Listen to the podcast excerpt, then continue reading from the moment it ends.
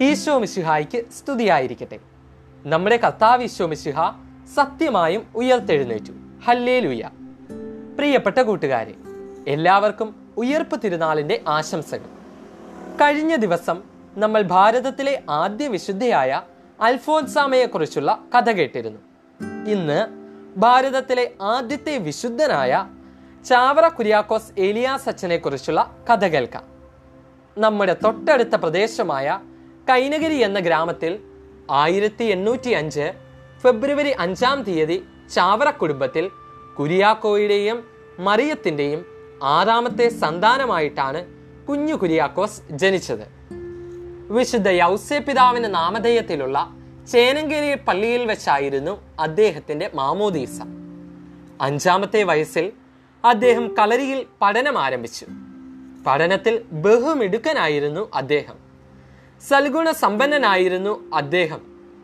വർണവിവേചനമൊക്കെ നിലനിന്നിരുന്ന കാലത്ത് എല്ലാവരെയും ഒരുപോലെ കാണുവാനും സ്നേഹിക്കുവാനും അദ്ദേഹത്തിന് സാധിച്ചിരുന്നു.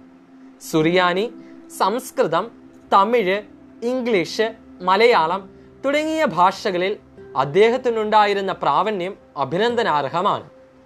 ചെറുപ്പകാലം മുതൽ ഒരു വൈദികനാകണം എന്നതായിരുന്നു അദ്ദേഹത്തിന്റെ ആഗ്രഹം. തന്റെ പതിമൂന്നാമത്തെ വയസ്സിൽ ചാവറയച്ചൻ പാലയ്ക്കൽ തോമാ മൽപ്പാൻ റക്ടറായിരുന്ന പള്ളിപ്പുറം സെമിനാരിയിൽ ചേർന്നു. സെമിനാരിയിലായിരുന്നപ്പോൾ അപ്പന്റെയും സഹോദരന്റെയും അപ്രതീക്ഷിതമായ മരണം അദ്ദേഹത്തെ വളരെയധികം തളർത്തി. ആയിരത്തി എണ്ണൂറ്റി ഇരുപത്തി ഒൻപത് നവംബർ ഇരുപത്തിയൊൻപതാം തീയതി അദ്ദേഹം പൗരോഹിത്യം സ്വീകരിക്കുകയും അത്തുങ്കൽ പള്ളിയിൽ വെച്ച് തന്റെ പ്രഥമ ദിവ്യബലി അർപ്പിക്കുകയും ചെയ്തു. ഒരു വൈദികൻ എന്ന നിലയിൽ അദ്ദേഹത്തിന്റെ സേവനം സഭയ്ക്കും സമൂഹത്തിനും ഒരുപാട് ഗുണങ്ങൾ പ്രദാനം ചെയ്തു. പാലയ്ക്ക് തോമാമൽപ്പാൻ തുടക്കം കുറിച്ച സി എം ഐ സഭയുടെ ആദ്യകാല അംഗങ്ങളിൽ ഒരാളായിരുന്നു അദ്ദേഹം. കൂടാതെ സി എം സി എന്ന പേരിൽ ഭാരതത്തിലെ ആദ്യത്തെ സന്യാസിനി സഭ സ്ഥാപിച്ചതും അദ്ദേഹമായിരുന്നു. ഇന്ന് മിക്ക പള്ളികളോടൊപ്പം നമുക്ക് വിദ്യാലയങ്ങൾ കാണുവാനായിട്ട് സാധിക്കും. അതിന്റെ പിന്നിൽ പ്രവർത്തിച്ചതും ചാവറയച്ചനായിരുന്നു. പള്ളിക്കൊപ്പം പള്ളിക്കൂടങ്ങൾ വേണമെന്ന അദ്ദേഹത്തിന്റെ ഇടയ ലേഖനമാണ് ഈ വിദ്യാലയങ്ങളുടെയൊക്കെയും മൂലക്കല്ല്. സ്കൂളുകൾ ഉച്ചയ്ക്ക് ഭക്ഷണം നൽകുന്ന പതിവ് ആരംഭിച്ചതും അദ്ദേഹമായിരുന്നു. മലയാള സാഹിത്യ ലോകത്തിനും അദ്ദേഹം നൽകിയ സംഭാവനകൾ വളരെ വലുതായിരുന്നു. സഭയിൽ പ്രചരിക്കുന്ന തെറ്റായ ആശയങ്ങളെ വിളിക്കുന്ന പേരാണ് ശീഷ്മ. സിറിയായിൽ നിന്നുള്ള തോമസ് റോക്കസ് എന്ന മെത്രാൻ തെറ്റായ ആശയങ്ങൾ കേരളത്തിൽ വന്ന് പ്രചരിപ്പിച്ചു. അദ്ദേഹത്തിന്റെ ആശയങ്ങളെ റോക്കസ് ശീഷ്മ എന്നാണ് വിളിച്ചിരുന്നത്.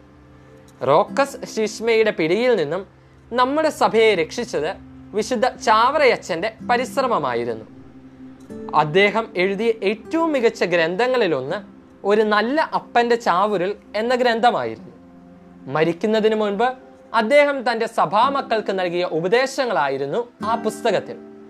ക്രൈസ്തവ കുടുംബങ്ങൾ എങ്ങനെയാവണമെന്ന് ആ പുസ്തകത്തിലൂടെ ചാവറപ്പിതാവ് പഠിപ്പിച്ചു. മാനാനത്ത് ഒരു പ്രസ്സും ചാവറപ്പിതാവ് സ്ഥാപിച്ചിട്ടുണ്ടായിരുന്നു. സന്യാസിയും സാമൂഹിക പരിഷ്കർത്താവും അധ്യാപകനും സാഹിത്യകാരനുമൊക്കെയായിരുന്ന ചാവറപ്പിതാവ് ആയിരത്തി എണ്ണൂറ്റി എഴുപത്തിയൊന്ന് ജനുവരി മൂന്നിന് കൂനമ്മാവിൽ വെച്ച് മരണമടഞ്ഞു.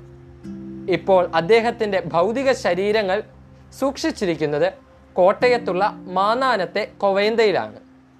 രണ്ടായിരത്തി പതിനാലിൽ ഫ്രാൻസിസ് മാർപ്പാപ്പ അദ്ദേഹത്തെ വിശുദ്ധനായി പ്രഖ്യാപിച്ചു. പ്രിയപ്പെട്ട കൂട്ടുകാരെ നമ്മുടെ ജീവിതം മഹത്തായ ഒരുപാട് കാര്യങ്ങൾ ചെയ്തു തീർക്കുവാൻ വേണ്ടിയുള്ളതാണ് എന്ന പാഠമാണ് ചാവറയച്ചന്റെ ജീവിതം നമ്മളെ പഠിപ്പിക്കുന്നത്. ആരെയും വിവേചനകൾ കൂടാതെ സ്നേഹിക്കുവാൻ ചാവറപ്പിതാവ് നമ്മെ ഓർമ്മിപ്പിക്കുന്നു.